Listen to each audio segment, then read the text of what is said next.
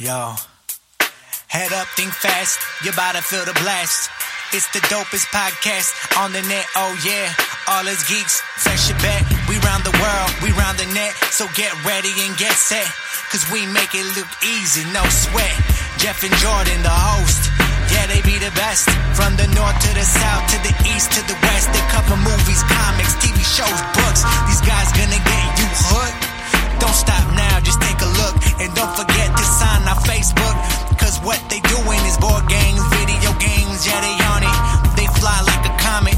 Interviews is up. This podcast is pure. Give voice to your inner geek, that's for sure. Geek out any topic. No one ain't gonna ever, ever stop it. So if you wanna go and get it on, then head to allusgeeks.com. Oh yeah.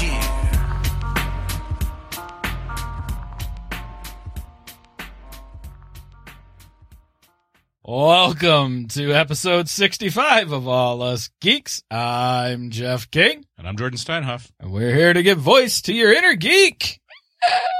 inner geek's tired, son. tired. Ah, all right then. Let's see. Generalized stuff. Uh, of course, we are live streaming on Mixer, so if you ever want to join us over there, uh, you can listen to us live and interact on the chat if you actually go over to the Mixer website. Do we have our usual one with us tonight, or has he abandoned us? I don't know. We've got a An other listener? yeah. We've got we had two elsewhere. That's down to one. So apparently we pissed somebody off right away. So I blame Jordan. you're not alone. You're not alone. Jiff, jiff, jiff. Yes. Pop, pop, pop. My phone is down here because I am on call. Uh, let's see. Hey, we got a new iTunes review. Ooh. Yeah. Do tell. Well, Courtney, geeky gamer chick, apparently now she's she went from Stitcher to iTunes. So since she made the jump, she left us a review. So she says these guys are the best. They have the best chemistry and subscribe today. So thank you very much, Courtney, for those awesome words. We appreciate that. What was she talking about again? You, uh, the she- anime yeah, section. She was talking about the anime section. Anime and Lego. Hmm. She was she was talking about the draft picks. Something that has nothing to do with anybody in this room. And if you um, are not over on iTunes or Stitcher or don't want to leave reviews that way, we actually do have testimonials on the website as well. So you can uh, check out our website and leave a testimonial. And we've got a few of those as well. So that is awesome. Be nice to see a couple new ones though, so I don't have to see Mike's every time I go there. There's more than that. You just I know, but he always ends up being first in the loop when I get there for something.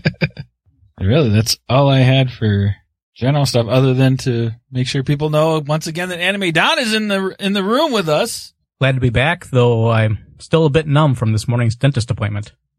Well, then that was the best time to come here. I Yeah, think. what what kind of idiot? so if you were numb, you must have had something fun done. Yeah, now what kind of idiot schedules dental work at the same day as a podcast? Anime Don. And while I was sitting there, I'm like resistant to that stuff or whatever the numbing stuff, so they had to pump me full of it. And I'm thinking, I got this podcast tonight. I really don't want a lot of it. So she's drilling away and asking me, uh, "Are you in any pain? Are you okay?" I'm thinking, uh, "No pain, no pain at all." I'm the same way. Like they got to double up the shots whenever they try to freeze me. And like I've been going to the same dentist for a decade, but it's always the same thing. It's like you just let me know if you're not quite frozen enough. I know I'm not going to be. yeah, yeah. And I know you only see me like three times a year, but you should know by now. Put a note in my account or something. Double it up. Cause you're going to drill for two seconds and then you're going to hit something you're not supposed to. And I'm going to bite your finger off.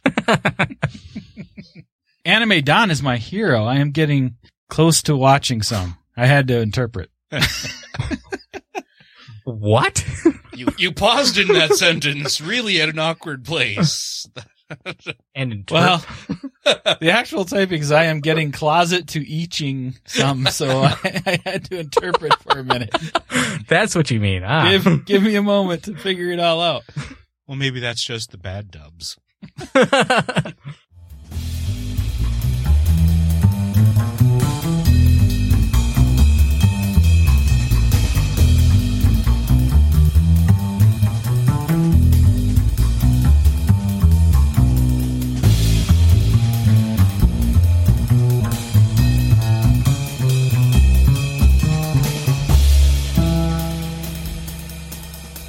Don's anime lecture is brought to you by Danica. Thank you for sponsoring us over on Patreon. And because of you, we're going to listen to uh, what Don wants us to learn about this week.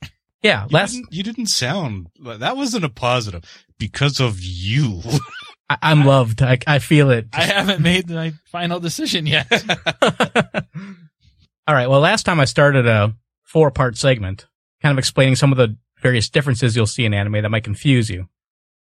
Well, I'm going to stretch it to five parts. As I was going over this particular section, I realized I had a bit more to say than I thought. So this is going to be two part A. This one is going to be about setting. And before I talked about the cultural differences, kind of vague general cultural differences. When it comes to setting, it wouldn't surprise anyone to find out that anime is almost always done in Japan.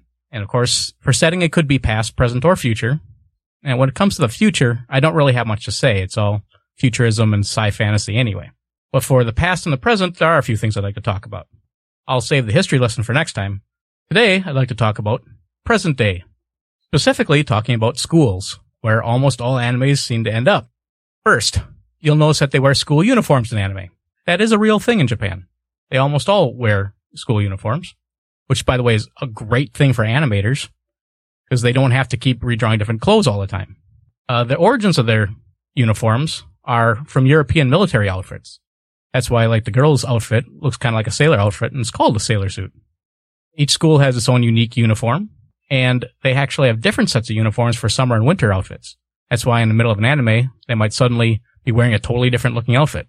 Please just can't wear that skirt in the middle of January. You know, it's I think they're like allowed to, but they don't. Eh, something about that. Now here in the U.S., our school starts in the fall, um, late summer, and ends in the spring or early summer. Well, their school starts in the spring, in April, and their school year runs right up into April. They almost literally are in one grade one week and next grade the next week. There might be a week off in between. They do have about a month off for summer break, but since it's in the middle of the school year, they are assigned a huge pile of homework, which you'll see often in anime that they uh, have the last day binge of trying to get all their homework done. I suspect that is often real.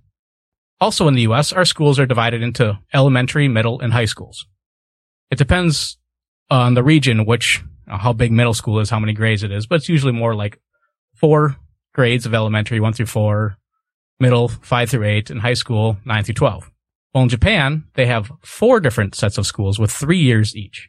The first one's called elementary school, last one high school, and the middle ones are called middle school and middle school, which is often translated as.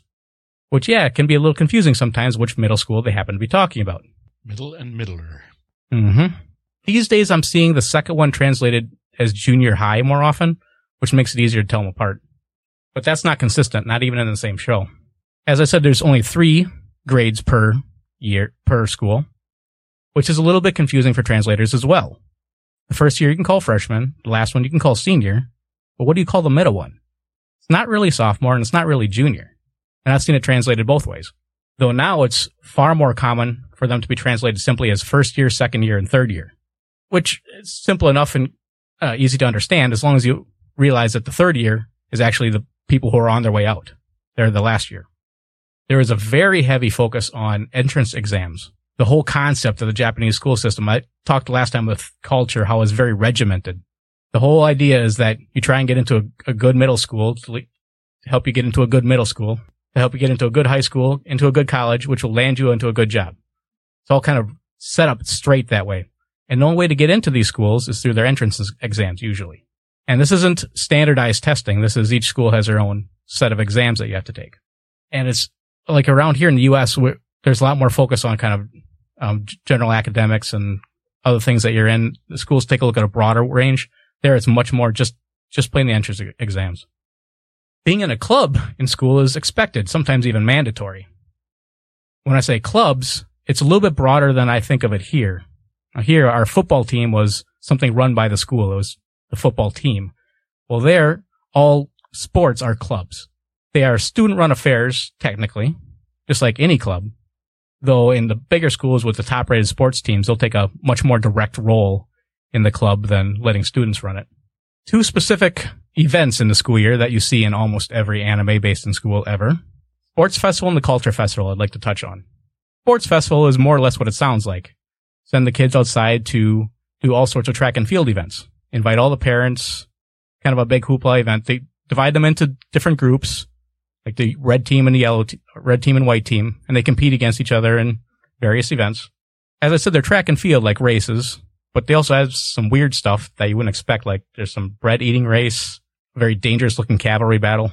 A side note about sports festival and other track and field events in schools is in anime, the, the girls are often wearing bloomers, which are very tight fitting short shorts. That used to be a thing in Japan, like 20 years ago. Hasn't been seen there in a long time, though it's still all over the place in anime because fan service. Now, the other day, the Culture Festival is kind of a unique, interesting thing. The whole concept is to take that students take a break from the normal school activities for a week or so. That each class and often clubs will put on some sort of presentation for visiting family, friends. It could be a performance, such as a play or musical. Uh, like a drama club will put on a play. The one of the bands will perform on a stage, or it could be a station, such as like a cafe or a food stand or a haunted house. Classes usually do these, or sports clubs.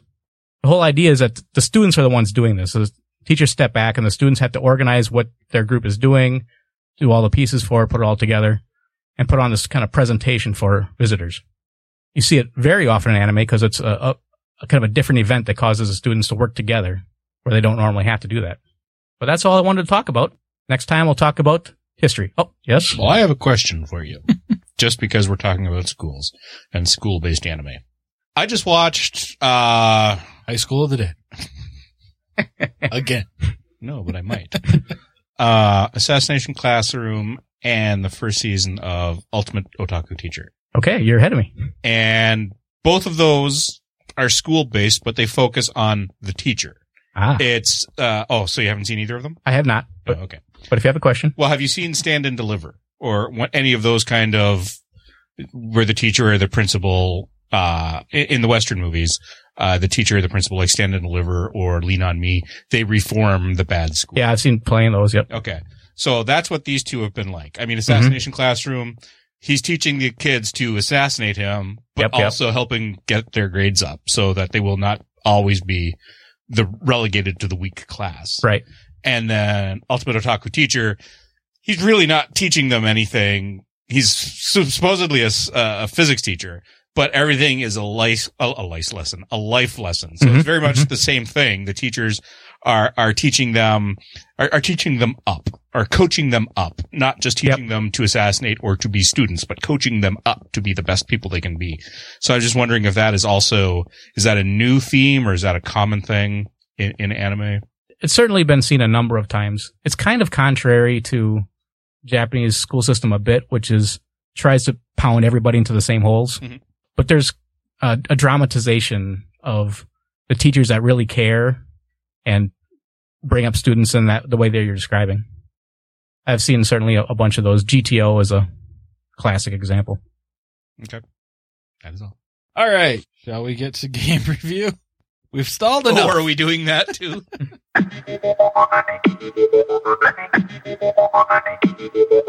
So now it's time for game review. Brought to us by. Doug Lewandowski.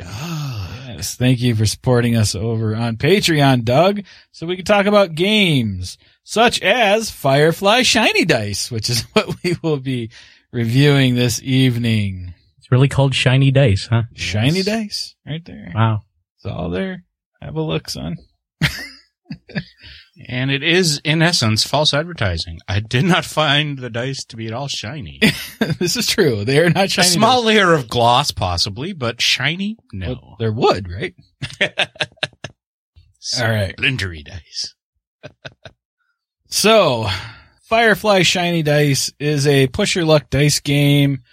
Plays fairly quick because you only go three rounds. And basically, uh, the objective is to try to push your luck enough to get the most money by the end of the game. And then cargo counts towards money, right? If I Yes. remember it, yeah. You're collecting money and you're collecting cargo and cargo you get to sell. So in this game, basically, Uh, there are 15 dice that when it is your turn, you are going to roll and, uh, put them on one of the two mats that are included in the game. Two mats, you say? Two mats. Wait, But how Did- many players is it? you said four player It- game, it goes right? to Why, four yes. players, but there are two mats in the game. I believe that is a discussion we will leave for components. This is Upper Deck, by the way. I don't think we mentioned. I don't think I mentioned that. Upper Deck put this out. Upper Deck should take it back. so in in basically Spoilers. basically in setup, you're going to have a, a kind of a shield to keep all your money and cargo and stuff behind, so other players that aren't you know counters don't know what you got going on behind there. Uh, and then you're going to use the mat to separate out the dice, and there's going to be a pile of, of mission cards. There's going to be some victory point cards, which is basically money. Uh, and then there's going to be supply cards that you can take as well. And, uh, the victory point cards and the supply cards come in different denominations. So, you know, you mix and match them depending on how much cargo you get or how many points you get, all that kind of stuff. Let's see. Um, so you've got 10 crew dice, which are, uh, seven outlaw dice and three passenger dice. So outlaw dice are pretty much the characters that you think of on the fire on Firefly or on Serenity. And then the passenger dice, well, are still some of the characters that you think of. Actually, it's River and uh Book is on Simon there, and Shepherd's Book, on there, the and Shepherd, Simon, yeah. yeah. So they and The uh, 10 dice are all the mains. Yeah, so all the mains. And then there's five foe dice, which are all the main villains you can kind of think of uh, as well. So there's Badger and Saf- Saffron and Niska. Well, three of the main villains. uh, but those five dice may uh, have the symbols for those villains on it. So what you're going to do on your turn is you're going to roll the 15 dice and then you'll divide them up in their different sections on the mat. And then you kind of make a decision from there what you're going to re-roll based on what the dice can do. So some dice allow you to re-roll certain things. Like some of them might allow you to re-roll other crew members. Some might allow you to roll. What's that? The box says one to five oh, players. One to five players. Well, that makes it even better. All right. So the game's one to five players. Still only two mats in it. That's right. We had that conversation about the solo thing. I forgot about that conversation we had. Gonna beat my high score. All right, anyway, so you're going to decide if you want to re-roll any of the dice depending on uh, if you have the icons up that allow you to re-roll certain dice. You have to decide at once all the dice you're going to re-roll. So you can't just like re-roll and say, okay, I'm going to do this again here and, and so on and so forth. You basically get one re-roll. And then you check the dice uh, after the re-rolls and you basically put them back on the, on the mat. And then there's some things that kind of happen from there. If you have four of a kind of any foe, then all other players discard 100 victory points. Uh, if you have five of a kind of any foe, then in addition, all players discarding 100 victory points, you also end your turn immediately if if you've gotten up to five. So in the first instance, the four, that's not necessarily bad for you because everybody else is losing 100 points and you're fine. But if you rolled that fifth, everybody else is rolling, uh, losing 100 points, but you're ending your turn immediately. And then you can potentially get some team bonuses depending on if you have the right combination of outlaw dice. So the mains, uh, basically if you get, what is it, like, uh, four of different icons. So if you've got, like, say, one river, one Inara, one whatever, one Malcolm, the whole deal. you can get a bonus for that. And then you flip over a mission card and mission cards have different things on them. Some of them actually do give you things like supplies or, or money. Not all of them do. They'll have symbols on them, the symbols that you need to complete that mission. And then they also might have a keyword and depending on that keyword, the keywords do different things as well. Like bushwhacked, if that mission is not completed, then you have to lay low, which basically means at the end of your turn, you're going to pass to another player. Uh, you're not going to keep going.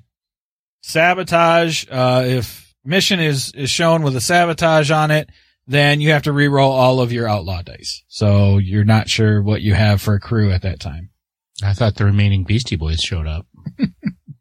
Shiny, you get to immediately deal one point of damage to any foe at the beginning of uh, uh when we get to the next step. So you get to do some auto damage. So again, you've got the mission up and it's got different keywords and so, something can happen. Some of them only happen if you actually complete the mission.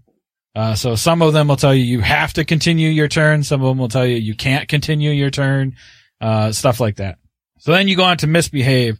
Uh, and then this is the step where you get a chance to actually complete the mission and or fight the foes.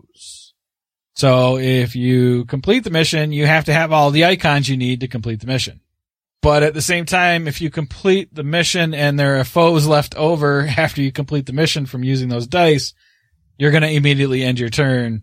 So then your, and your, uh, points are still in jeopardy. So the victory points are still potentially in jeopardy. Yes, they stay in your pool, but you Your don't temporary put them pool, up behind your shield. Right. So different dice allow you to take out different foes, uh, depending on how you use them. And there's a chart in the book. So there's things like Mal, um, deals two damage to Saffron and then Zoe deals two damage divided however you want. Jane does two damage to any one foe. Kaylee deals one damage to any one foe and moves one dice from your KO pile to the cargo hold, which your KO pile is your pile of used dice. As you use them, they get put into the KO area.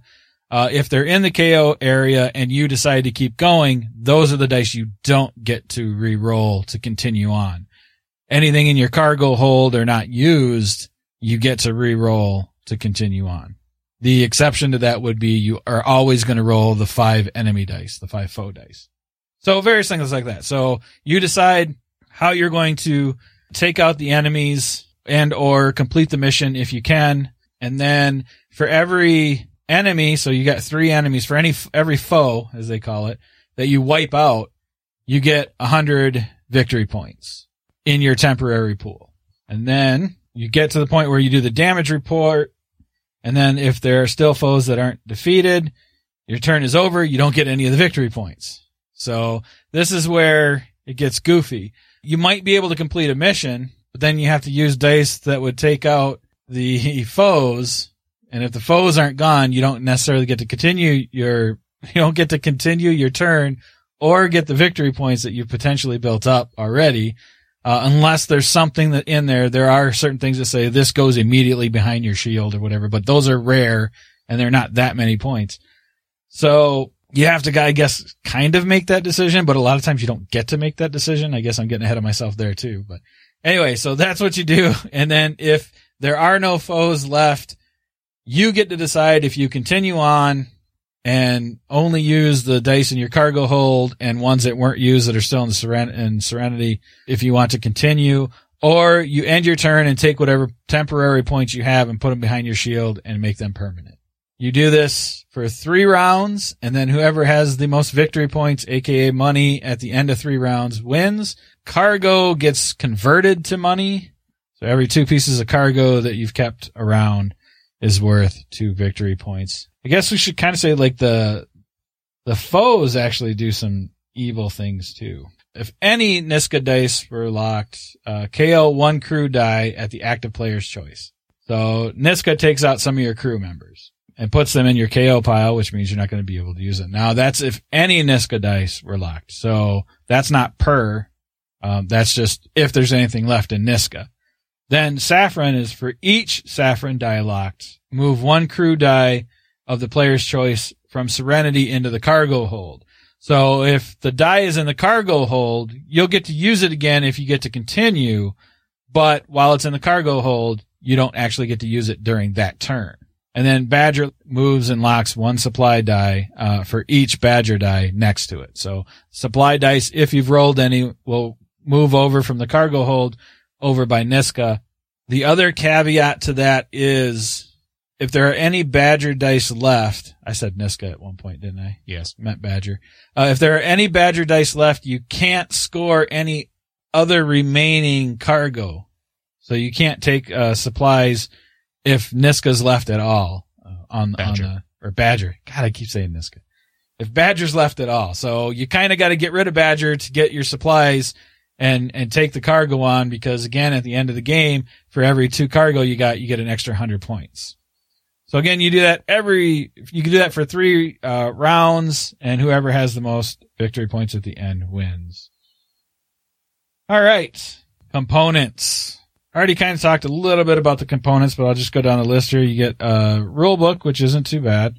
The 10 crew dice we talked about, the 5 foe dice, 38 mission cards, 32 victory points, and those are cards, 30 supply cards, 5 player screens, and 2 player mats. All right, so I guess we get to start with one of our first issues with the game. And we kind of talked about this when we were playing it too. I would be fine, and we, and I think we were in consensus with this. We would be fine if you just did one mat or one lar- little bit larger mat or something, or even, even this mat would have been fine. And just said you passed it around. And this is kind of nitpicky, but you, you kind of irritate me when you, you give two mats for a five, up to a five player game. It's true. It makes no sense. one or five. Yeah. Or, or one and up to max number of players. It it seems like a bonus to have two, but yeah, you're right. It's it's It's just just a weird, like, First step of the game is to actually roll off to see who gets the mats. It, yeah, it's like somewhere in the project management timeline of this game, somebody just, oh crap. I, uh, guys, I forgot to budget for the other mats. Um, look, we can do two, all right? we, we can do two at max. China's not giving us a break on the neoprene this time, so no, that's that's what we can do. So On the plus side, we can shrink the box size. Yeah. Again, it sounds a little weird, but it did kind of irritate us. It's one of those things like if if you gave me one mat, I wouldn't have been irritated. Okay, I understand. We're no, we don't all get our own dice. We don't all get it, so we pass around the mat or whatever. Or if we had a little bit larger mat, take those two mats, combine them into one mat. And, ma- and make it kind of roll out a little bit on the table and then just use it. I'd have been fine. But the two mat thing actually kind of irritated us. uh, uh, if they wanted to keep costs down, they could have just made simple cardboard ones, Yes. and just and five of them, they would have been just fine for the game. Mhm. Right. Well, and, and I mean, technically you don't need a freaking mat. I mean, if they- Technically, you if- don't. if they really if you're wanted to going to money. include it, right. No, I, I'm there. include it for everybody. I'm sorry, Upper Deck. Did you bring enough mats for everybody in the class? And then the dice. Now these are plastic. they're plastic, but they're huge. They're huge. They, they are chunky. So you're, you're always running, you're always rolling 15 dice. And that's fine, but these dice are a little too big to kind of always be rolling. I mean, I've got big hands. And this, this is just, Braggart. this is a little too big for me. So I can't imagine if Me- if Megan was interested in playing this. These this is just too much to kind of have to have her roll all at once uh, with this size. Well, it's nice to have bigger because it's easier to see the Well, the symbols. There symbols are that. very nice. I mean, the Mhm. dice themselves are very nice. They're well filled in, unlike some companies, Mhm. and the colors are good. The symbols are easily recognized. They're just stupid big. Yeah. This is a dice cup game with no dice. With no cup, No I should cup. Oh. we send you a cup with no dice. There's nice. Yeah, I mean they're they're I mean they're good solid dice. So I mean I'm I'm not gonna take that away from them at all. It's a plastic. They're they're they're a heavy plastic die. Well, I'm sorry the elephant ivory is on the endangered list now, Jeff. You, you can't get your ivory. dice. Blame Chris. I'm watching Chris ask questions while I'm explaining stuff. so I mean, they're they're good. They're solid dice. They're just too damn big to have to roll all 15 at once. Especially, I mean, especially since this is kind of supposed to be almost like a casual to kids game kind of thing. Um, I don't know. I just I I know that's that's like too much for Megan to try to have to to roll and stuff like that. Other than that, though, I mean, the components are solid. I mean, the cards are, are good card stock. The, the mats are a thin neoprene, which is more than is needed. The dice are solid and, and decent and, and heavy. They've got some heft to them. Yeah, everything is good. Mhm. You know, Yep. The screens are, are They're- good they're- cardboard. other than the size of the dice and thus the inability to have an easy roll, everything is good. So yeah, I mean it's it, it, the couple things that we're kind of nitpicky about, but I don't know. It just it mattered to us at the time. Mm-hmm. Still matters to me. it's 15 dice. It's not that big. You know, Right. I, I shouldn't have to. I, I mean, at one point I was seriously considering rolling everything except my heroes and then, our outlaws and then rolling the outlaws too, again, just to make, cause I mean, you get them all packed in your hand. They're not really rolling. They're, you're not really randomizing in your hand that well because it's just mm-hmm. so tightly packed until you go, wee.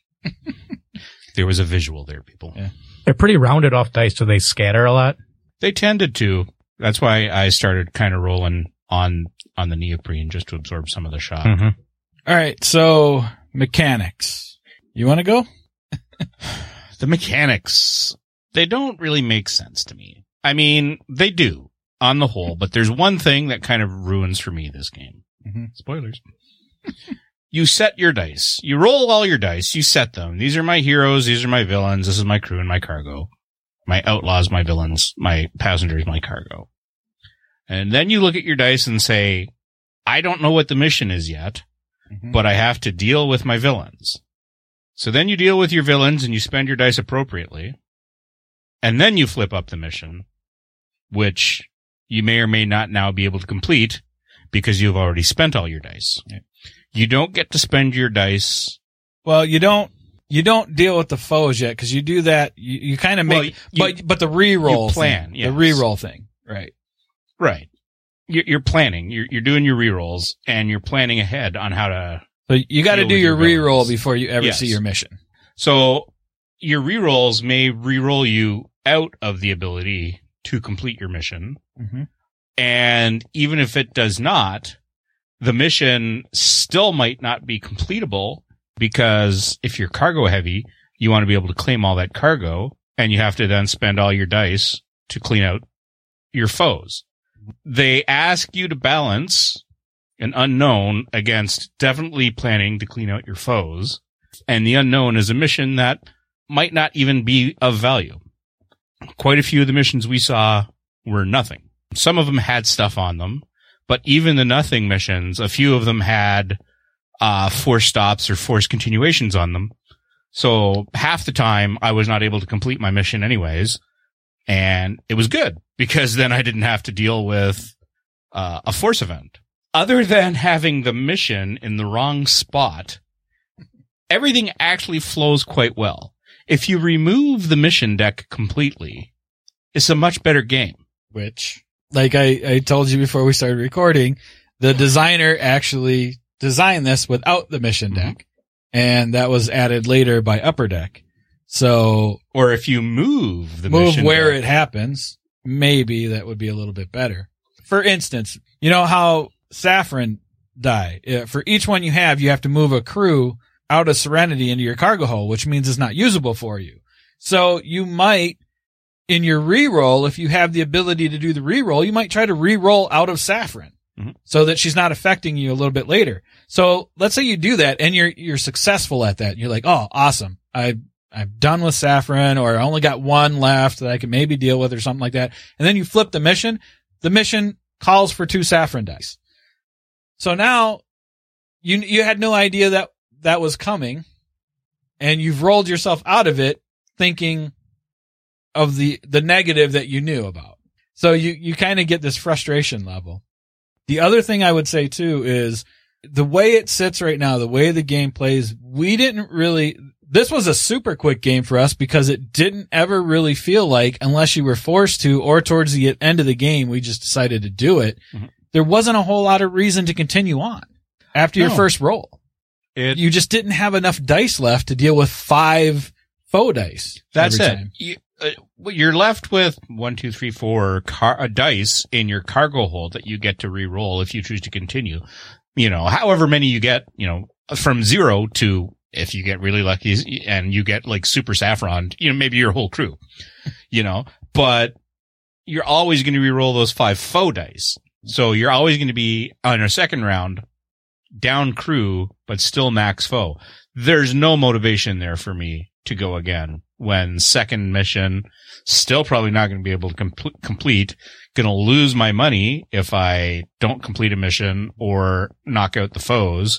And the foes are always going to be, uh, up on you as in, in a, a second or third mission. So they say it's a press your luck game. I would never, other than like we both, like you said, we both did it on the last round just because it was the last round. There's no reason there for me to want to press my luck. Mhm. It, it, it's not like, ooh, it's a 60 40. It was blatantly weighted every time to be nigh on impossible to clear your mission and or your foes. Right, because the thing is, in order to continue on, you have to clear your foes. Yeah. So you got to spend as many dice as you can to clear your foes, and then all of a sudden you're like, "Well, crap! I've only got like two dice, three dice left oh, against these five dice. I'm not going to be able to clear my foes again. Mhm. So I'm going to lose the money I've already put aside. Nope, my turn's done. Wait, yep, the mission doesn't tell me I have to continue on, so I'm taking my money and going home. kind of keep on a little bit with what Jordan said too, though. In general, everything makes sense except for the mission deck. Taken individually, each step makes sense. Yes. There is a bit of the whole luckily and luckily on your player shields you get a nice summary and it shows you what the different icons are because there is a lot of going back and forth to okay what does this icon do again uh, what does it afford me and some of them have multiple ways you can use them so there is a lot of referring back to the icons some in the in the book some on the shield again, you, you don't necessarily want to pick up your shield and reveal what you got behind it. It's in the book as well. So there is a little bit of that. There is a little bit of that. Well, wait a minute. What does that do? There, it, it kind of gives you this pause in the middle of the game too, where it's just like, I'm playing and I'm doing this. Oh, wait a minute. What does that do? And now I'm not really in the, I don't know, the, the thematics, which we'll get to later, but the mechanics take me, can take you out of the, the thematics a little bit. But once you kind of get used to it, it's not, it's not a horrible game in general, other than the mission deck really messes it up and the, the mission deck messes it up and it ends up kind of becoming, a, it's really not a push your luck game. Right. It's a dice based mission game. Yeah.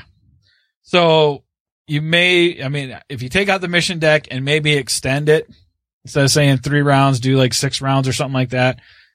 That's, it, this would be an okay game, uh, for a quick filler. All right. Rules. Overall, the rules are pretty decent. There's a couple things like just sitting there trying to find Niska and all those guys real quick. Luckily, the, re- the reference sheet on the back of your shield has it real quick. But in general, I think while we were playing, any questions we had for the most part were covered, except for, which we should have mentioned in mechanics as well. There is no tiebreaker in this game. which of course, as would happen, Immediately came into effect. Jordan and I are going to tie so that we look for what the tiebreaker is. and there is no tiebreaker. So that sucked. Other than that, the rule book is solid and did a pretty good job and we were up and running pretty quickly, which I guess goes into, well, did you have anything you want to say about the rule book? I agree. Okay. So teachability. Again, rule book was pretty decent. We were up and running between the rule book and the references on the back of the shields. No issues teaching the game and playing the game. Just frustration with the missions as the game went on, which again, teaching to a new person, that's not good. if you know the frustration's coming and you're just watching it build up, it's not a good thing. When a core element of your game is completely counterintuitive to anything you've experienced in life. All right. So replayability. Go for it. Uh, I'm gonna have a two part answer. For me personally, zero. I never want to play this game again. In general, if you remove the mission deck or reposition it, if you house rule it, any game that you have to say you have to house rule is going to be low on my replayability. Uh, which is sad because two Firefly games now have that caveat from me. The core game too, the big game, Really? What don't you like about the big game? movement. It just slows the game down. Having to draw all those cards every time you move. Just do one, one move, one draw. That's, that's how I've house ruled it. Anyway, And that's, that doesn't really impact anything because you still draw into your kicking the balls every now and then. But if you house rule this into something a little bit more palatable and you're a hardcore Firefly fan or a hardcore die game fan or a hardcore push your luck fan, because if you remove the, the mission, then it can become a bit of a push your luck game. Not much, not much, but no, it's, Disagree. I didn't say a whole lot. you, you have the option. I, I wouldn't recommend it, but you have the option. but even then, even if you do all that, uh, I still think the replayability is low. I think unless your bar for enjoyment of a game either involves a lot of frustration or is just so generally low that even a filler doesn't really matter to you in terms of playability. Sorry, this, that's what this game is. I, I never want to see it on the table again. Unfortunately, I agree. we are Firefly fans in this house. Uh, I was hoping this was going to be something that probably would be good for Megan and I to play. I just don't see it. And the replay, I, yeah, I, after we got done playing it and we, we played it enough to know that we didn't want to play it anymore. and that's, that's kind of sad to me, unfortunately. So I don't, I don't see any viable way to get this back out to the, to the table, like you said, unless you do the house rule and then maybe I'll tolerate it for a game or two, but it's not going to be something that I ever recommend. And like I said, the other, the other house rule I would do is just goes like six rounds because you're not going to Yeah, you're push not your pressing luck. your luck really. So. Yeah, just go like six rounds or something like that just to get a little more gameplay out of it. Because three, three goes quick when you're not really pushing your luck. You- Yeah, I mean, yeah. you're just like, okay, I rolled, this happened. Okay. Let me know when it's my next, oh, there, three turns later. There we go. Yeah. All right. Thanks. You know what? What the hell? Just, just for this one turn. Let me, oh no, that's why you don't do that the other two turns. That's right. that's, that's, never mind. All right. So theme. What'd you think of the, the theme? Uh, it's actually quite thematic for what it is. I mean, it's a dice game, so you're not going to get, you know, Christina Hendricks in the room with you. That's never going to happen. but all the dice are really good. All the, the symbology for the dice is very cool. You got Jayne's hat, you got Zoe's rifle, you got Mal's gun, you got Christina Hendricks's lips, you know, you got Badger's hat. It's, it's all very there. The, the player shield has the crew on it. The dice, it's got that kind of uh, through the sun effect that they always used in the credits. It says Firefly. It's got the Chinese writing on there on a paper on a rice paper lamp. It's it it does say this is a Firefly game. Thematically, this does say it's a Firefly game. And when you're playing it, you know, like for instance, uh, Waterdeep. First time I played, I made the effort of saying I'm turning in two rogues, Lords of Waterdeep, Oh, two rogues and a and a cleric to you a minute. complete this quest. yes, I remember. Yeah. By the time you got through your, I'm handing in my three purples and my one orange, and and and we're good, you know.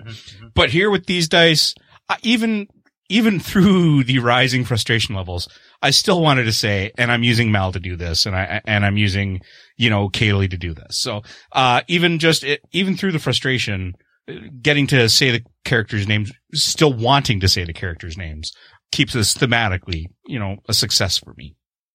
Yeah, and I think they actually did a good job of matching abilities to the characters uh, on Outlaws and Foe side. So I, I agree with that. It the thematics were there. They made a lot of sense. Like I said, there's just a little bit of taking you out of it for me when you're first kind of learning it because of you always have to kind of refer back to what the icons are actually doing, especially those that you know have multiple uses. And so you, you're kind of stepping away from the game to kind of look at a reference sheet. Yeah, but like I said, that's just a repetition. Right. If you're if you're going to repeat. Yeah. So you'll, you'll get there. So after that, I think they did a really good job. Some people might say that the mission side of things is somewhat thematic too, because you get kicked in the balls. you never know what the mission is actually going to do for you or what it's going to entail. That piece of the theme I could have done without because that took it from that, that took it out of being a game to me. Mhm. I'm not playing a game. The game's playing me at that point. So, uh, Yeah, I, we talked about that enough. Overall, the theme is very, very well represented and solid in this game. So, um, any guesses on what our fun factor slash overall is going to be? Well, Don, since you're in the room, you've had a chance to listen to us and you've looked at everything. Based on what you've heard and what you've seen, what are your thoughts on this game so far? I don't ever want to play it. All right then. Our job here is we are the game killers. Oh, the- Upper deck, you're not getting anybody else's 25 bucks or whatever this was. That's not true. There are going to be plenty of people that buy it. Sadly, yes. uh, overall, low, low, low. This is not villains low, but it's down there. It's, uh, it's not something I want to play again and it's not something I'm going to recommend. Yeah, I I completely agree. I actually um you might remember Don I was I was like, "Oh man, I should have brought Firefly to your gaming Mhm. event so that you could talk about it with us." Kind of glad I didn't now cuz uh that would have been even that little bit of time would have been wasted time. We could have played something else.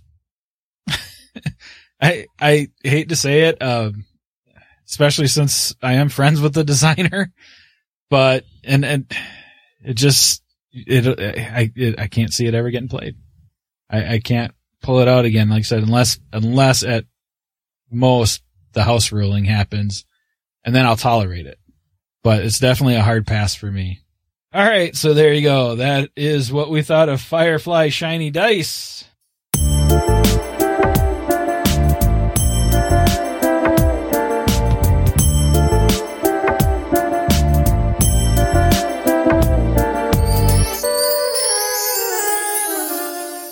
Don's anime recommendation, sponsored by Gene P. Thank you very much, Gene, for supporting us over on Patreon And Google and Google Plus. Our one loyal Google Pluser. Well, actually, Mike has been pretty active on Google Plus now too. I like to try to give recommendations of lots of different types of shows, different genres. So I wanted to do one for the sports genre, which is one of the biggest, most exciting genres in anime. I say that it is in Japan, but it's not that popular outside of Japan. Throughout the years, I've watched numerous distribution companies try to release sports related shows to the US market. Almost always ends up in failure which is a real shame because there's some really, really great shows. So due to availability, I can't really pick some of my favorites, but instead I'll go with one that I liked quite a bit. So sports genre series are interesting. I've talked once in the past about how in anime in general, the storytelling is much more character focused than story focused. Which means that it doesn't really matter what type of show it is, the storyline is still more or less the same. If it's a baseball team trying to win the championship or if it's people piloting giant robots against aliens. The character arcs are still the same. So the core of the story is still the same regardless of the setting. So there's a natural advantage to sports shows in that they can lose. Now, if they lose in the giant robot show, well, aliens take over the earth. It's literally the end of the world. If they lose the big game, it may feel like the end of the world, but it really isn't. In fact, it's a major point of character growth learning how to lose. And it's almost a cliche in the sports world that they do lose the big game. Sports shows are often done for popular shows like baseball and basketball, but they can be done for lesser known shows. Uh, uh, sorry, sports. Even things that aren't normally considered sports. One such one that I'm going to talk about today is Chihaya Furu, one that I've mentioned on the show before as well as uh, Jordan.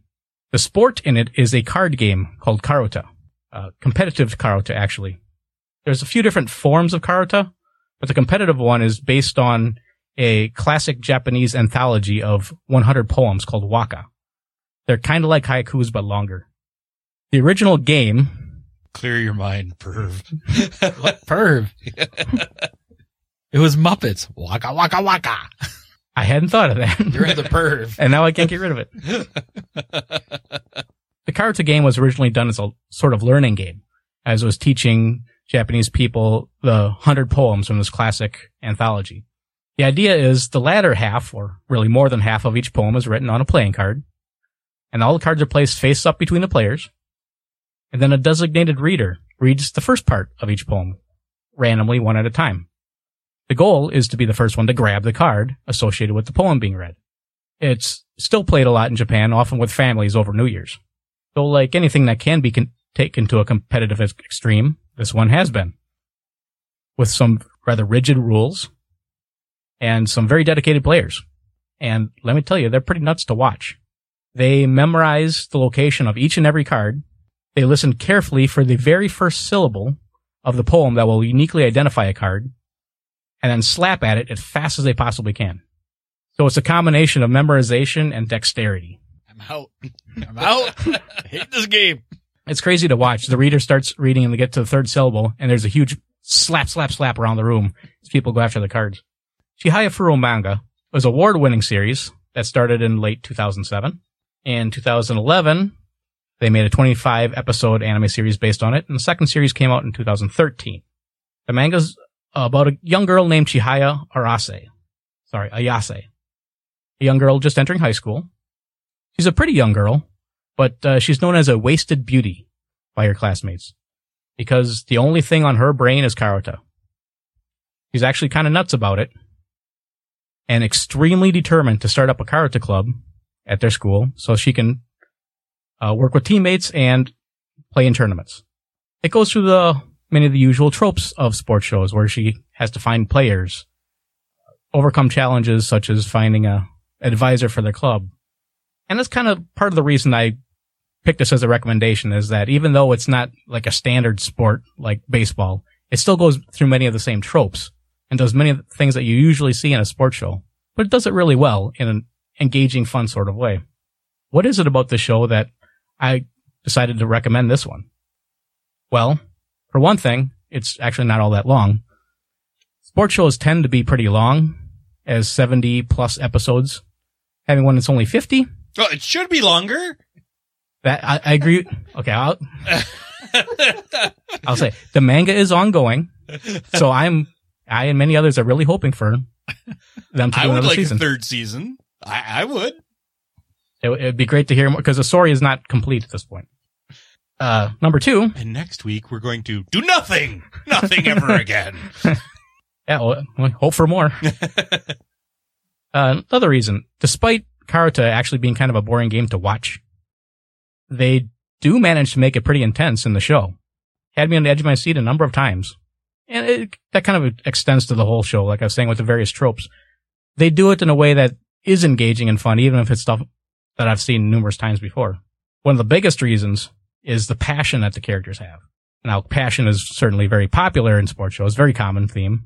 But in this one in particular, the passion that the characters held for the game was very intensive, especially in the second season.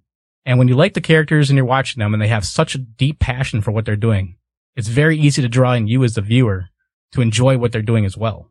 But the biggest reason I like to give for recommending the show is the characters themselves. Now, there's a handful of characters on the team and they each get their individual arcs. And especially in the second season tournament, they really handled well. But it's the character that really matters is Chihaya. She is the heart and soul of the show. She's cheerful, energetic, goofy in a single-minded sort of way, and very, very determined. She drags the whole show along at her own pace.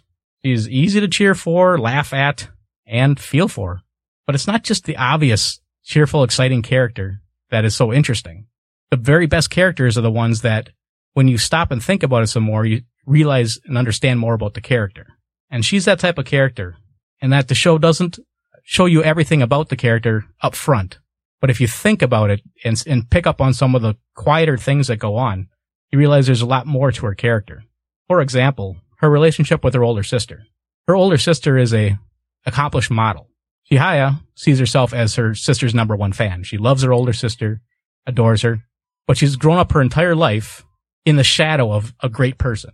And if you, you see in the beginning how Chihaya finds out about Karuta and really latches on to the fact that she has a chance to become the best there is at it and how important that is to her, you start to see how growing up behind someone else that she's always second place to, how that helps drive her to what she's doing with Karuta. And details like that about the character I really loved.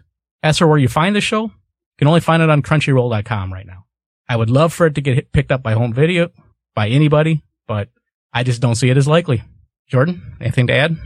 I'm going to agree with you that I think this is far too obscure to, that anybody's going to put the effort into DVDing it. Mm-hmm. But I think it's totally worth the watch because it's like you talked about her relationship with her sister, even though the older sister is not really there, it, it still overshadows her. But my favorite aspect uh, uh, of the show was how she grew both as a player and a person as she learned the game from watching other people on her team. You know, there was, uh, Taichi who was just, you know, the grinder. Mhm. He, he was the B team, but he wanted to get to the A team and he knew it was just going to be work and he worked and he worked and he worked.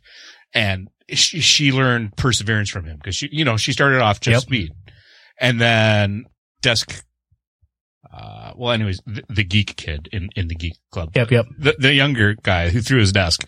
Uh, I've forgotten all their names now, but you know, he played the player. He, he was the stat keeper and he looked at people's tendencies and trends. And so he played the player. He was not a strong, he was not the team's strongest player, but he, he, he had success because he could play the player and she learned how to, so she learned different, different aspects of her game and of the people she played with. Uh, and that, as much as it was a sports show, it was also kind of, to my mind, a good character show because, you know, in some sports shows, it's like he's the troubled pitcher or he's the troubled quarterback and Mhm, all mhm. he has to do is over, his whole story is just going to be to overcome this thing. But she had so many, she was given so many different aspects, both as teammates and, uh, and opponents, uh, that there was some growth both for her team and for herself. And I thought it was a really well-rounded show. It's surprising how much team stuff there was in the show, despite it being a very one-on-one game. Mhm. But still, uh, like especially the, the second team tournament. regionals at the start of the second season. I think that was my favorite arc. Oh, it's fantastic. Yeah. How they bonded as a team and came together. It was it was fantastic to watch. I enjoyed all the characters in general, but Chihaya is just the one that home run for me. Mhm. Everything about her character was interesting and deep, even though it doesn't seem like it at first. Yeah, competitive poetry reading. It doesn't necessarily sound like an A class recommendation, but it's actually a very cool show. Open for more. I want more.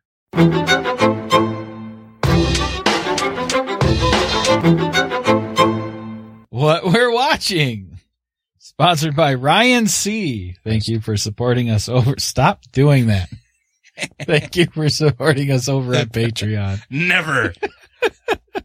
As long as the randomizer pulls his name up, I will say it. And we lost the Patreon supporter. Rizzoli and Isles, Last Ship, and Mr. Robot uh, have all wrapped up for the seasons. They were all good in all different ways. Mr. Robot, I really liked.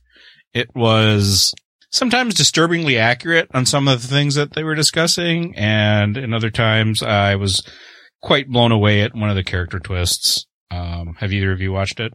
Nope. Oh, I want to. Okay. Well, there's a twist that even twisted me. I'm just going to say that. I mean, it's clear that the main is crazy, but I just wasn't expecting them to do what they did. I mean, it was not deep, but it was just a direction I expected them to go left and they went right. Saw the movie Sinister 2. It was not sinister. It was boring. Uh, and then, as I mentioned, I just finished the first season of Ultimate Otaku Teacher and I'm now going through Psycho-Pass, which I think it, it took up to like the first seven eps. I was like, I mean, this is interesting, but I, I don't know where the hype is coming from. But then right at the end of ep seven, the arc changes a little bit and one of the villains is revealed. Like, oh, that's where some of the hype is at. It, it Was that kind- the surprise death? yes. Oh, yeah. Yeah. Yeah, I know what you're talking about. Whoa. oh, there is a deeper level of bad guy here. Okay. uh, so now I do want to get through the rest of that. That had been on the bubble and literally on the bubble. At the ep seven, I was like, if there's nothing here, I'm not going to watch it anymore. Oh, there's something here. uh, and that's really all I've been doing on the watching side. Okay. Last comic standing, uh, which is almost done. I think there's one more episode of that left. Defiance, uh, the end of Defiance seemed like a series finale, didn't it? I don't know. Oh, you I- we're it? still four or five eps Okay. back. Well, they they don't know if they've been renewed yet, and they sure decided to give us it's a it's a nice wrap up if they aren't renewed. If they are renewed, what the hell are they going to do? It'd be interesting to see. But I definitely want to see more Defiance. That is that is a great and that's show. how we ended up with the last bad, crappy season of Andromeda too. Falling Skies, I we're all done with except for the series finale because we uh, cut the cable cord right before it, it went, and the th- the replacement we have to watch that still hasn't put it out yet because I guess they've been re-showing it or something. So we have yet to see the series finale. I real quickly put back on Fear the Walking Dead because I also wanted to point out that last episode, Jordan and I did not talk about it other than he talked about it in the news and I had it on my list. So that might tell you something. I haven't even watched the second app yet. Uh, we watched the second app and I still, my, my, one of my big issues is still wrong city for this. I don't mind a slow burn, wrong place to do it. It's, it's ridiculous to me that you're going to kind of do this slow burn, uh, very few zombies in LA. you know, it's like, I, I think it, when you and I talked about it before we recorded last time, it was after that first run out when he, he left the church and ran out into a hugely populated area. It's like, okay, the rest of this makes no sense to me then because there's a zombie right behind him or two or three. And there's a hugely populated area right around the church. No spread. We're not hearing more for days and days from there. So again, I mean, this almost should have been Atlanta. Don't you think? This Yeah. should have been the beginning of Atlanta and then LA. I mean, not to take away from the show we've got, but I mean, not even Atlanta. It's outside. I mean, in Georgia, outside of Atlanta. It should still, it should be like a small, almost a small community thing for a slow burn like this with, with very little to kind of show for it or to build up for it, especially when you're only doing like six episodes. And the, I don't know, the, the family, there's a couple of them that are okay. For the most part, I don't care about the family that they're trying to force down our throat right now. So whatever. There wasn't one this weekend, so we were okay with that. But, but we'll watch it. It's you know six episodes again and gets us up to Walking Dead. So but I'm speaking, not fearing them. not, not really. Speaking of meh, I did finish Bob's Burgers. I'm still like, eh. it had moments, eh, but it's still no Archer by any means. well, nothing is. That's right. We started power watching Blacklist. We just started season two and that is awesome. We've been loving that. Oh, is season two available on Netflix now or something? I'll have to go get that. Yep. Cause we just started like, I think at lunch. He is deliciously smarmy. He's he's such an awesome character there, isn't he? Just, you just never know what's going to come out of his mouth and it all, and it all works. All you need to know is you have to trust me. Okay. and now I'm going to shoot you. But it's part of the plan and it will work and you will thank me later. Uh, also, I'd just like to thank you for shooting me. That really did work out well. Um, I watched the animated Marvel mo- uh, movie Avengers, Black Widow, and Punisher. Eh. it would have been a lot better if they one just drop the Avengers part because it was like the last 10, 15 minutes they brought all the Avengers in. and and two, hey, we're using Black Widow, so we better do a love story behind everything that's going on. That was dumb. you can't have a female character. I know. That- main that was- motivation and isn't that- romance. Right. Yeah. And that was just irritating as hell.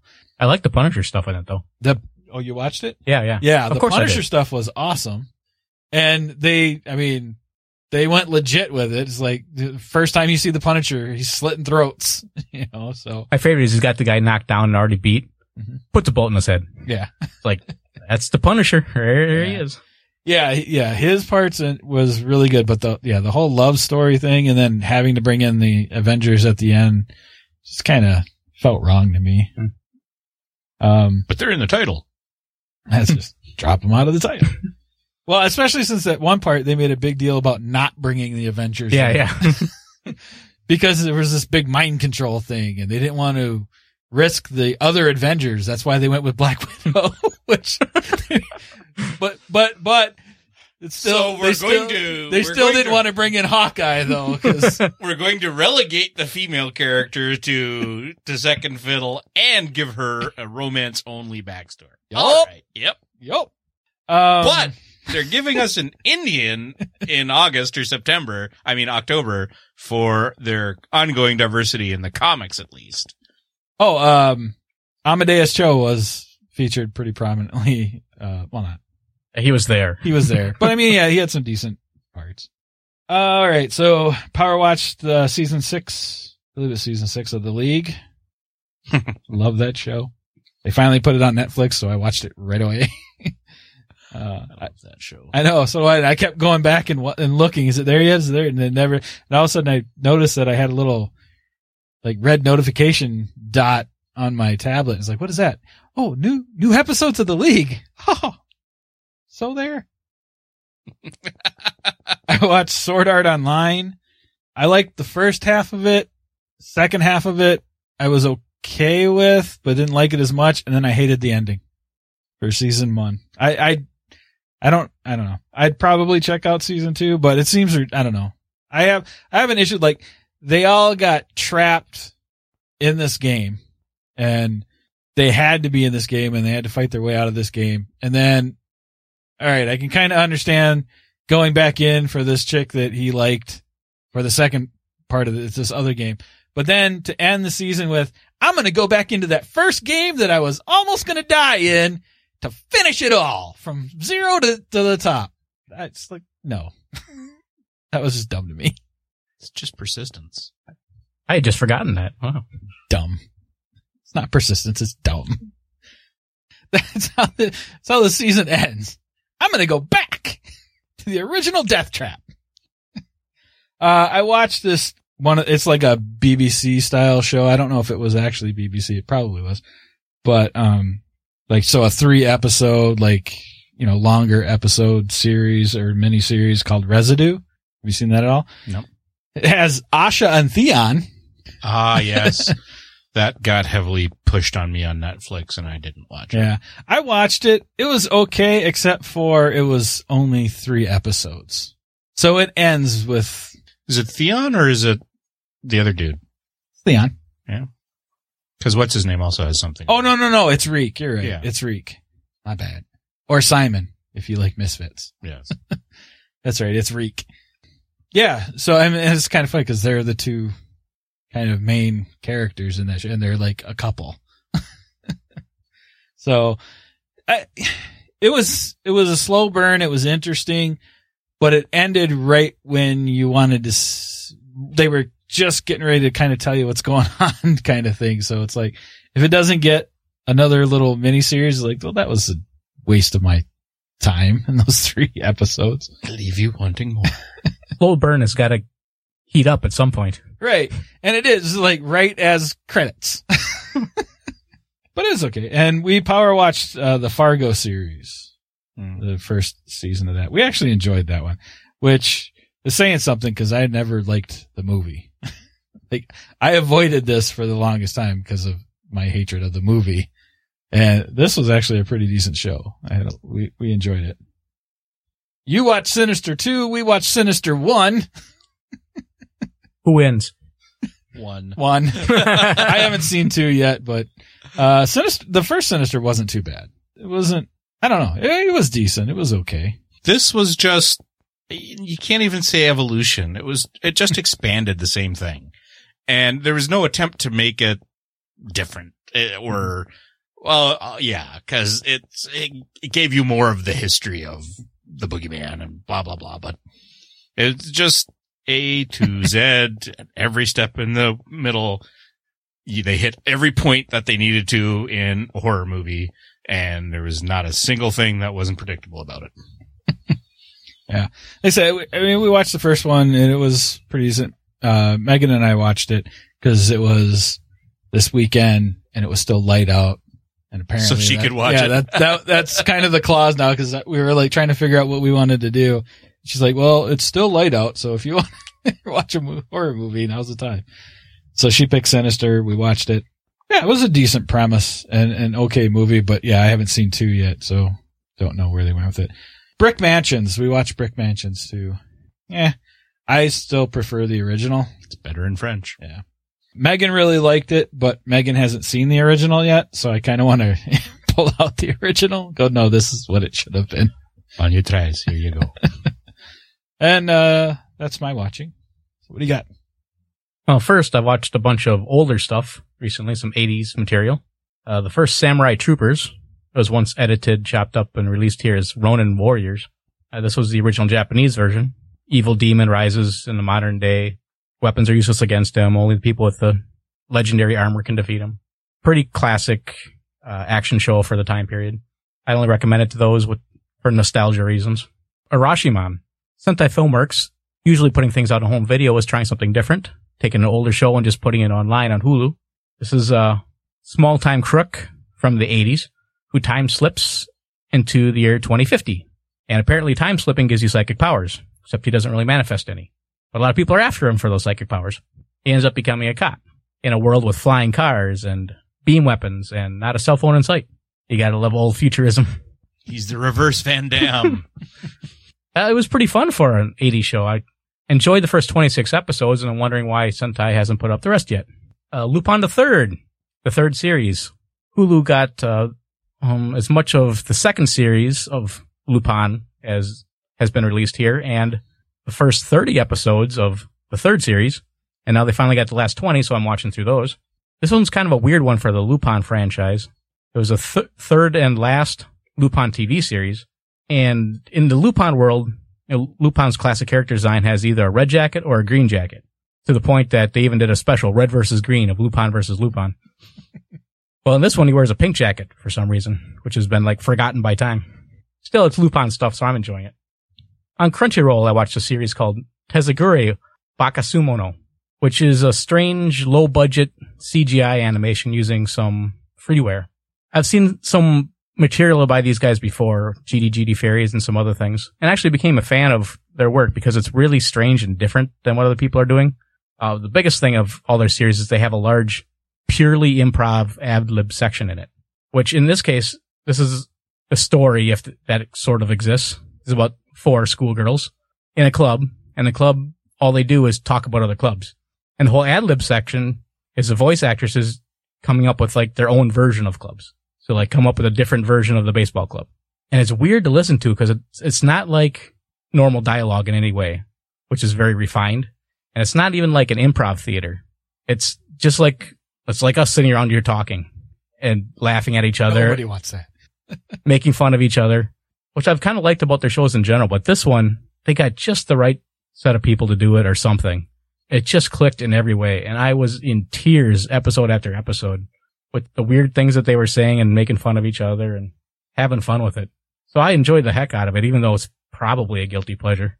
But I will say this about it for sure. This is probably almost for certain the only time I will ever see an actual live game of werewolf in an anime series.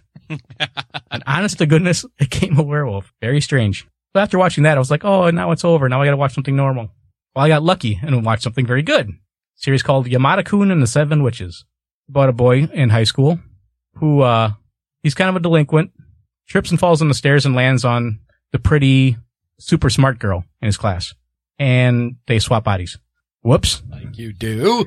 Like happens in anime. Wait a second. Wasn't that a Rob Schneider movie? Yep. After a few failed attempts of trying to fall on the stairs and get their heads back in each other's right bodies, they realized it wasn't the falling down that did it. It was the fact that they hit locked lips when they fell. So he discovers that he can swap, swap bodies with anybody just by kissing them, which uh, a couple other people find out about that. They form a little club. And then the show gets more interesting after that, as you find out his power really isn't swapping bodies, but it's something a lot more interesting. What impressed me the most about the show is it starts off, okay, fun, silly, I like the characters, but it doesn't fall into any sort of rut. Every time I thought it would, something would change, it would advance to an- another stage, and brought in more characters and more interesting material. For 12 episodes, I, I found it a real treat. I really loved it. It's one of those I say, gosh darn it, why isn't someone release this on home video? What's it called? Yamada-kun and the Seven Witches. All right. Crunchyroll or Funimation? uh, Crunchyroll. Uh, moving on to Gunslinger Stratos, which is based on a Japanese arcade game.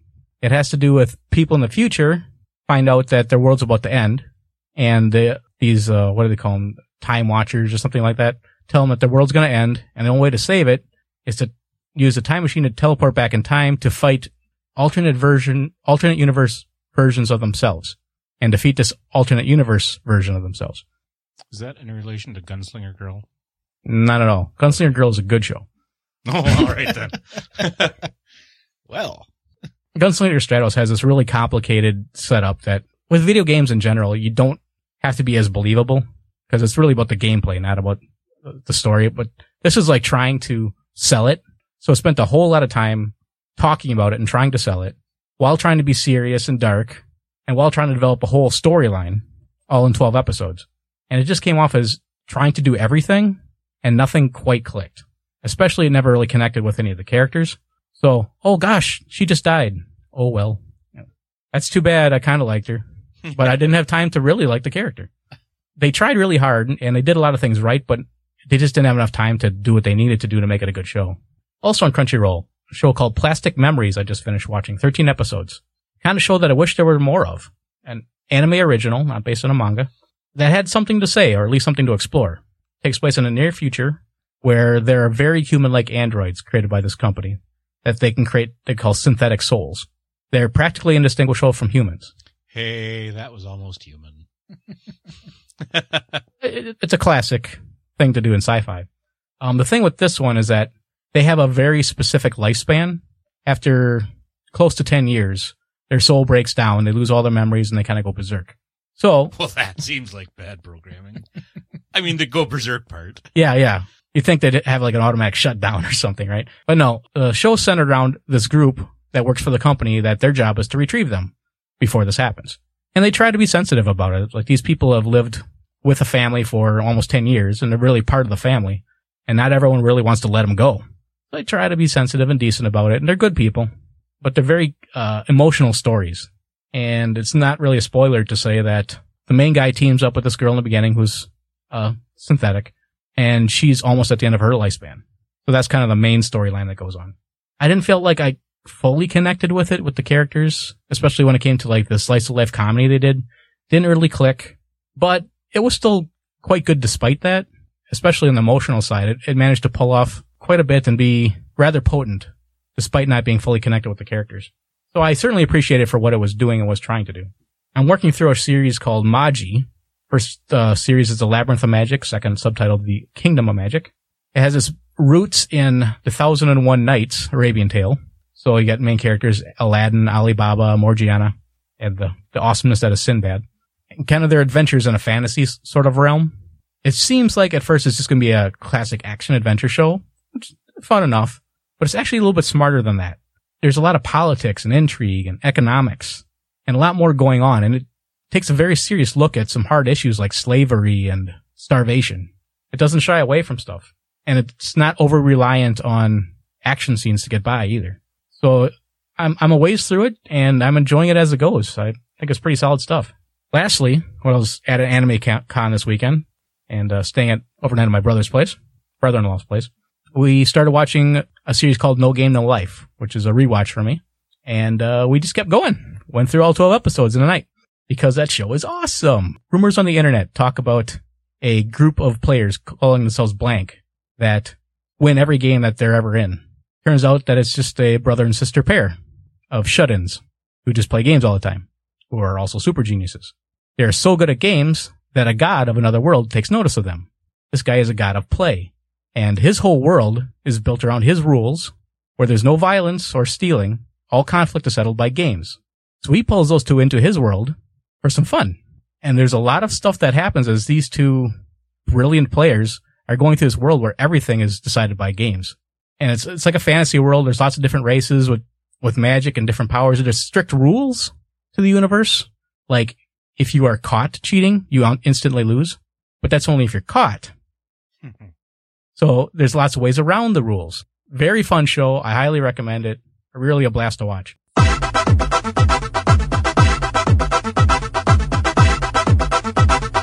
what we're reading slash listening to. Sponsored by Michael Mendez. Thank you very much, Michael, for supporting us over on Patreon. So you got a long list, Don? Long? For for reading? um, I have one thing. Hey. I have been reading the Call of Cthulhu Seventh Edition rulebook. Oh, Is that nice. finally out? No, well, you can download the PDF. Oh, okay. So that's what I'm So they're reading. getting closer. I, what? That's a horrible story. That whole thing. but at least I have the PDF. It's like three years now. Yeah, it's it's pretty miserable. The whole setup. They're they're coming around though. Well, it is Cthulhu. Yeah. Your nightmare started by backing it. I'll go because I also have a small list. Okay. I'm currently listening to The Affair by Lee Child. it's not really what you think. It is a Jack Reacher book. Mhm. So apparently there's an affair that I haven't reached yet.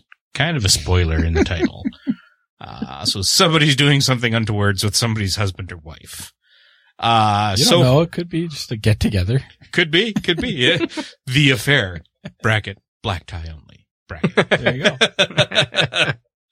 um, uh, standard stuff. You know, if you like the first 15 Jack Reacher books, this is just more of the same. And I have, cause I'm on 16. Rinse, repeat. That's right. Different women to have sex with.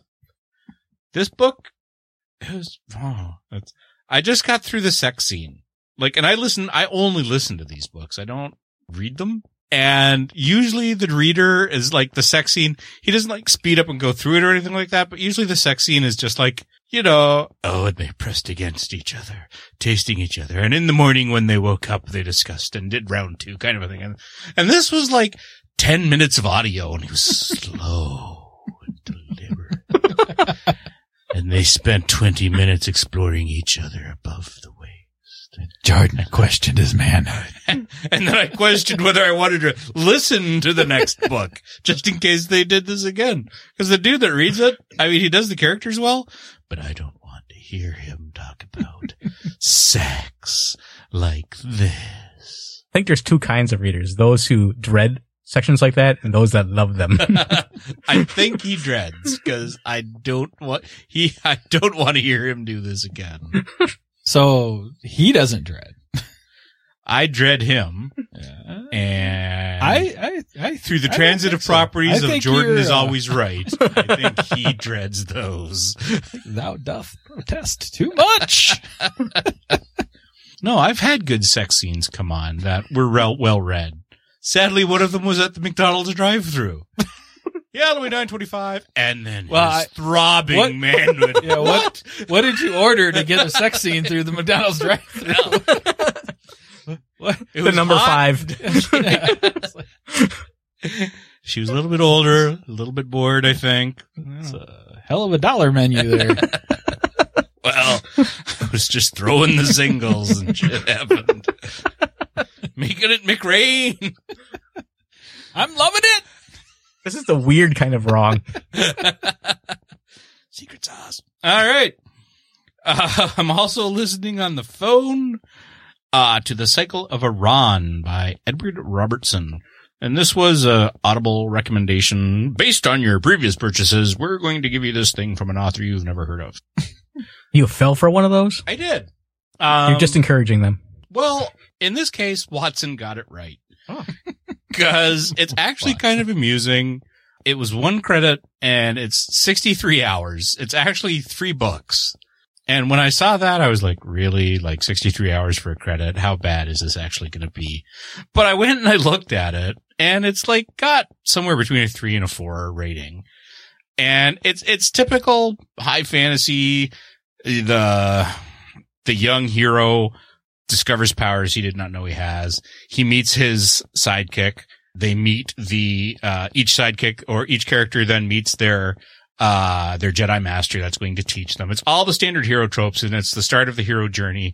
Things are going to happen. And now they've been given their quest. They have to go do this one thing or the world will end kind of a, you know, that's their quest. It's the typical high fantasy thing, but it's really, eh, he doesn't take it at all seriously. He, he writes some pretty snappy dialogue for the most part. It's enjoyable. It's an enjoyable listen. And if the rest of it turns out to be as good as the first three, four hours that I'm into it, I mean, for one credit, it's, it's going to be a really enjoyable 60 hours. Now, in three months, if I'm not talking about this anymore. oh, damn it. I wasted that credit. But so far I'm enjoying it. The Cycle of Arawn, Edward Robertson. Give it a shot after 10 hours. That's my, after five hours. That's my, that's my, that's my early review. On the comic side, I was watch, uh, I'm starting to catch up on the Big Trouble in Little China series. I got through the first arc and it was enjoyable. Uh, so I figured, hey, I will give the second arc a shot. And it is continuing to be enjoyable. Lo Pan is still kicking. Pork Chop Express is still driving. And, uh, it's, uh, Egg Shen is still, still having fun. It's, it's just a good series. I really like it. And then I picked up, I think I'm up to date. uh, This series from, I'm not sure if it's Image or Boom, but it's called Starve. And it's near future. The environmental collapse has taken place. It's very dark and rainy all the time. Also, it kind of takes place at night, so that might be why it's always dark. Dark, yeah. It's always dark and rainy. Uh, we don't know if that's a chronological thing or an environmental thing, but it's always dark and rainy. Just in case you missed it, it's dark and rainy. I think this book, uh, Is it ever rainy and dark? no, it's though? always dark first. always dark for it. Okay. Yes. So if you blink real quick, you might not see the rainy part, but you But keep your eyes it. open. Yes. The rain is time locked or quantum locked and it, it, it only rains if you close your eyes. It's, uh, near future. The environmental collapse has happened. And, uh, as usual, as is the case in, in, in these situations, the 1% are now living in flagrant disregard for, uh, everything. And they're just going to ride the planet to its bitter end. And there's a reality TV show. It's on the Food Network and it's called Starve they don't call it Food Network, but that's essentially what it is. It's Future Food Network. And I think the guy that wrote this really likes Anthony Bourdain because the character is really kind of a takeaway of where Anthony Bourdain's head was like when he wrote his first book in kind of the early seasons of No Reservation. I like Bourdain. I like his books. It's been interesting to see how he started his first book as this like drug-addled chef that was really bitter and disappointed with everything. And then apparently he got to Food Network and got his shit together and became a little bit less jaded about cooking hmm. a little bit more open about to the idea of that just because you're a famous chef on TV or you're on famous because you're a chef on TV doesn't mean you're, you know, a sellout because he's on TV now. So this dude's starts off he's over in like Southeast Asia somewhere. It's, it's just full on like the start of an ep of no reservations. And then a lawyer shows up and says he's still under contract. Well, so he's got to come back and do these four eps of his show Starve that he started. And it's reality TV cooking show, just like Iron Chef or anything like that. But it's ridiculous because, like I said, the, the, the one-time sidekick is now running the show since he left. Uh, he doesn't want to give up the show now and he doesn't want to give up the money and all the power that comes from being the head of this ultra, ultra popular show. So he sets this ridiculous theme ingredient, tuna. Yeah, it's tuna. But in the environmental apocalypse, tuna is now a hundred grand an ounce. So he goes out and uses his now food black market contracts to, and he springs like a whole baby tuna. So he walks into the show with this whole tuna and like three other chefs don't even have anything because they can't afford tuna. So I'm up to ep three, issue three, and he's kind of reconciled with his daughter. He's fighting with his wife because his wife had him declared dead so she could have everything because he was a dick. You know, he just left everything and went to Southeast Asia. It's, I looked at this and I went, really reality TV cooking show comic? But it's actually turned out to be really enjoyable. So I don't know if it's going to be a long term or a mini because it doesn't say. Uh, and I can't find any info about it. Not that I've looked all that much. I hope it's just a mini because I want it to wrap up and like have the bad guy be like the final ingredient. Really, that's what I'm hoping for. I don't think it'll go that route, but it's really enjoyable. Check it out. It's three issues in. I think I'm up to date. Uh, might be four out, but, uh, there's at least three. Starve. That's all I got. Chris says Audible books make him miss his exits. I have done that almost on a couple occasions. All right, let's see. For me, still looking at and going over audition scripts. I did continue reading Transformers More Than Meets the Eye from IDW, and then I kind of stopped for now because I'm so far ahead of where I'm voicing that I'm going to go back and reread it anyway when I get the next set of scripts. So, but I did get a nice glimpse into Your how crazy I get. No, not yet, but how crazy I get to be for a while. And then, uh, Saga, I think I'm one or two behind now. Um, I think I put one in my cart last night, but I don't remember if I pulled the trigger. I think I did. So I got another one to read. Still enjoying that. I mean, that's just a good series all the way around. It's been solid. Suicide Risk, I think, I think it's done. Episode, it was, uh, 25 issues and it really, there wasn't another one waiting. I know it had been a while since I, I read it and it kind of felt like an ending, not necessarily a good ending. I was, it was a little just kind of abrupt drop off kind of ending, but at the same time, uh, you might remember me saying off and on that I'm not sure how far they can kind of keep going with some of this stuff. So I guess This we- far, apparently. yeah. So I guess we just said, yeah, it's, this is it. Overall, again, I really like that series. Like I said, it's 25 issues, started off in a very different place than it ended up. And I, overall, even with me not necessarily liking the ending, I would still recommend it. So good series.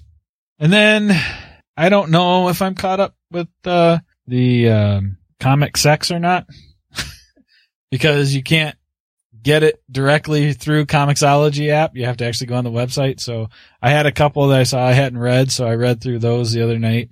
Still enjoying that. Still hating the color coding random words. Still drives me nuts. I was reading it the other night and I was like, all right, let's try one more time. All the blue words. Nope, they don't make a sentence. Damn it. They've got you, man. I know. It's, It's there to irritate the low frequency epileptics. It's just, uh, so yeah, I'm, I'm enjoying that. It's, um, it's kind of a split story almost at this point, kind of like I was talking about before, where this guy's Robin is off doing his thing now that he's no longer around and, uh, he's trying to get in with a, a gang and he does get in with a gang to kind of infiltrate from the inside kind of thing. And the, you know, former Batman of this, uh, this place is still in retirement, still trying to live the normal life, but everybody in the world, cause he kind of vanished and came back. So there's multiple groups looking into him and who he is really and if he can be a part of this secret society or this thing that's going on. And he's just trying to not be a part of any of it and, seeing if he can finally live a normal life kind of thing. I, I still enjoy that series, even though again, it's, you, you got to put up with a lot. and, and if you're prudish, you probably don't ever want to pick it up. Uh, cause it'll just, again, it'll be like, and there's a penis and there's an orgy scene in the background while they're talking in the forefront and, you know, all kinds of stuff going on. and there's Littlefinger. And that's pretty much what I've been reading.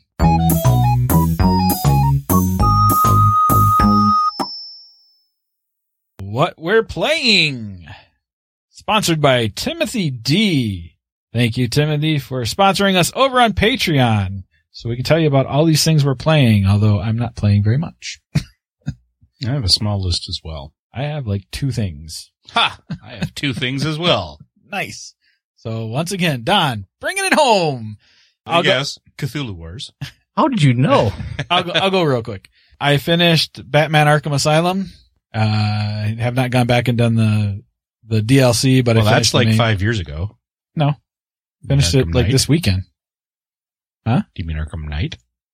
Oh, Arkham or Ar- Arkham Knight. Yeah. Yes. Duh. Uh, yeah, I finished Arkham yeah, Knight. I was wondering too.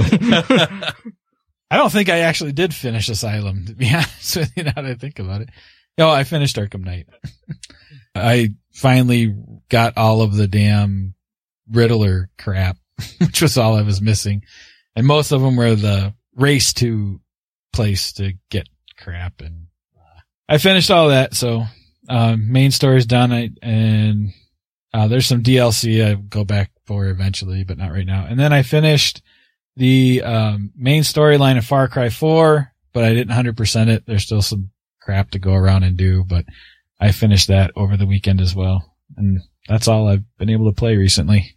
I got in a couple fun games of uh, Star Trek Attack Wing over the weekend, and I've been playing a lot of Neverwinter on the Xbox One.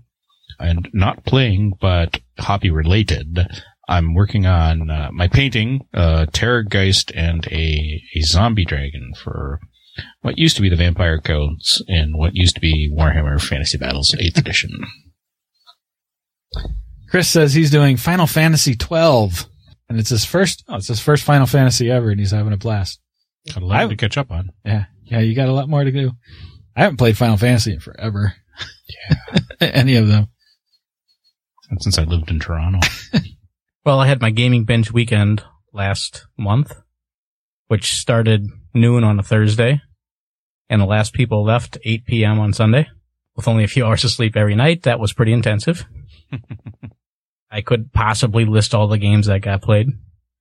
No, we need a thorough accounting. Uh, no. oh, wow. Th- there were so many people there, and a lot of people brought their kids this year. So there was a lot of stuff going on. Uh, the big hitters, Heroescape, popular with kids and adults, got played many times. Uh, a couple friends brought a bunch of X-Wing stuff. So we left that set up most weekend. A lot, lot of pickup games with pre-made squads and, uh, a few epic games that went on as well. And Cthulhu Wars, time and time again. I think that was the first time I've heard people ask, wait, are you taking that down? It's just kind of assumed it was going to be there and keep playing it. Can't wait for the expansions in a couple months. Uh, otherwise, I have a D&D group that's running, uh, most Monday nights. I'm playing a half orc barbarian. I know, not very creative, but sometimes simple is fun, especially if he's stupid. And I'm having a great time playing stupid. I'm playing a video game called Near, N-I-E-R. It's a RPG I picked up on a whim, really cheap, used. That, uh, in the future, post-apocalyptic, humanity's kind of living in what little towns are left, trying to hide from the shades that are running around, and play as a ugly middle-aged guy who just wants to save his daughter from the plague, and just doing little missions with them, running around doing stuff. It's entertaining me. He finds a a magic dark grimoire, which he t- partners up with. It talks. It's pretty friendly for a gr- grimoire. And the banter between the two is probably the best thing about the game. It's fun to listen to. So I'm enjoying it. Still got a 15% of the missions left to do or something. My Sunday night gaming group has been playing a whole lot of Heroes of the Storm lately, which is Blizzard's MOBA, massively online battle arena. It's like League of Legends, except for Blizzard. I hate Blizzard. I hate that company. So I'm pretty loath to pick up a Blizzard game. I, it hurt me just to install Battle.net. But they wanted to play it, so I did. And uh, I'll be honest, I'm, I'm really enjoying the game. It's like League of Legends, But except, himself. yeah. Was that a little piece of your soul that just shriveled up and fell out? I just think Blizzard does good games. Their, their work is solid. They just, I think they haven't had any innovation for many years. And it saddens me that they make tons and tons of money off of non-innovative games just because it's got the Blizzard name on it. And they're solid. They're well done, but, and this game is no different. It's League of Legends except with Blizzard heroes from all four of their franchises, including Lost Vikings. Did you see the the Hearthstone video that some somebody just put out? It was uh, a setup. It had to have been a setup video. Uh, I guess there a new expansion just came out or something. And one of the I forget. there's two. There were two cards. Yeah. A nightmare. Or there's a horse and something. A, a juggler or something or other. And the horse, uh, when it dies, it respawns. And the juggler says when a minion comes into play or something like that, do one random damage. So these dudes had set up their decks such that they were gonna get the, their minion, their their their horse, their horse out and their juggler, knife juggler, or something like. Anyways, anyways, whatever, doesn't matter. They're gonna get these two cards out, and the the the video is like 18 minutes long, and the first two minutes are basic setup, and then they each had enough of these cards out that the next turn took 16 minutes and it was all automated. the, the juggler would kill a horse, the horse would come back, the juggler would kill somebody else, and and and because it's random, y- y- the juggler it does random damage, so it wasn't always hitting the opponent, but each everybody's horses were dying and coming back, and the juggler was always killing somebody, uh, a horse, because all they had was horses. Oh, and it was this just this 16 minute chain of eventually one of them died from the juggler's random damage just picking him enough it was the most ridiculous thing i've ever seen My favorite game to play right there.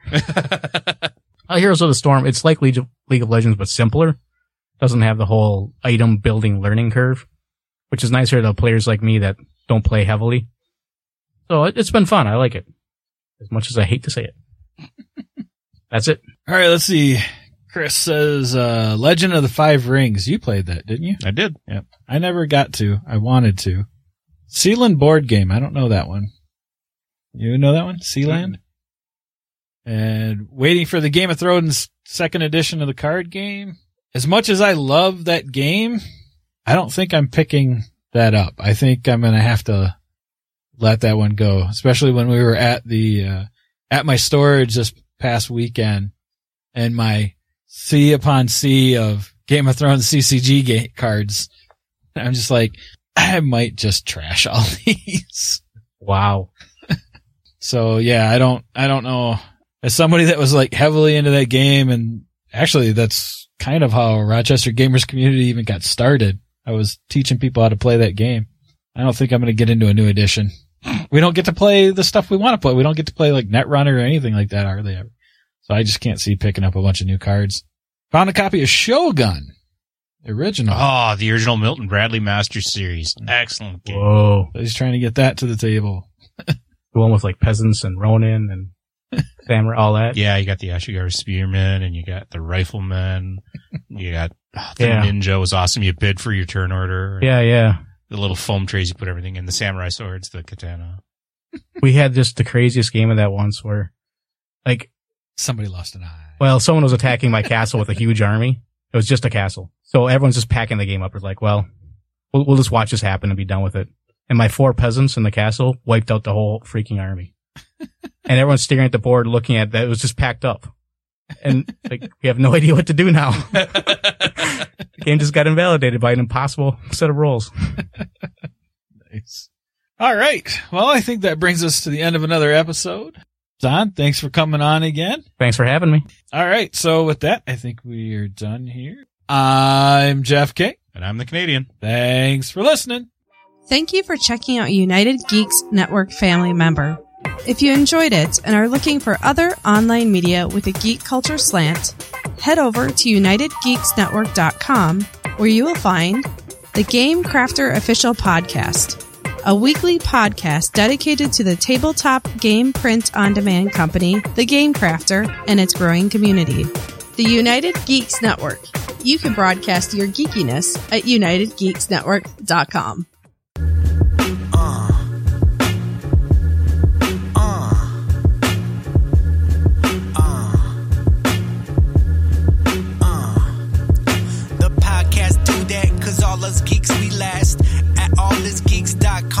That's where we unleash the bomb. Jeff and Jordan from coast to coast, best of the best, the number one host. So put up your cups and toast, cause here the end we approach. But come back for more raps, more fun, more laughs, more this, more that. Up and down the mat, cause we geeked up. And thanks for showing love. We give our viewers thanks with knowledge in the bank. Cause y'all are top rank and never should be spanked. So thanks for tuning in and giving us a spin. Cause here we win. We always been. Well, it's been fun, it's been real. Till next time, stay chill, stay trill. Do what you like and like how you feel. Cause y'all are the real deal, Holyfield. Oh, yeah.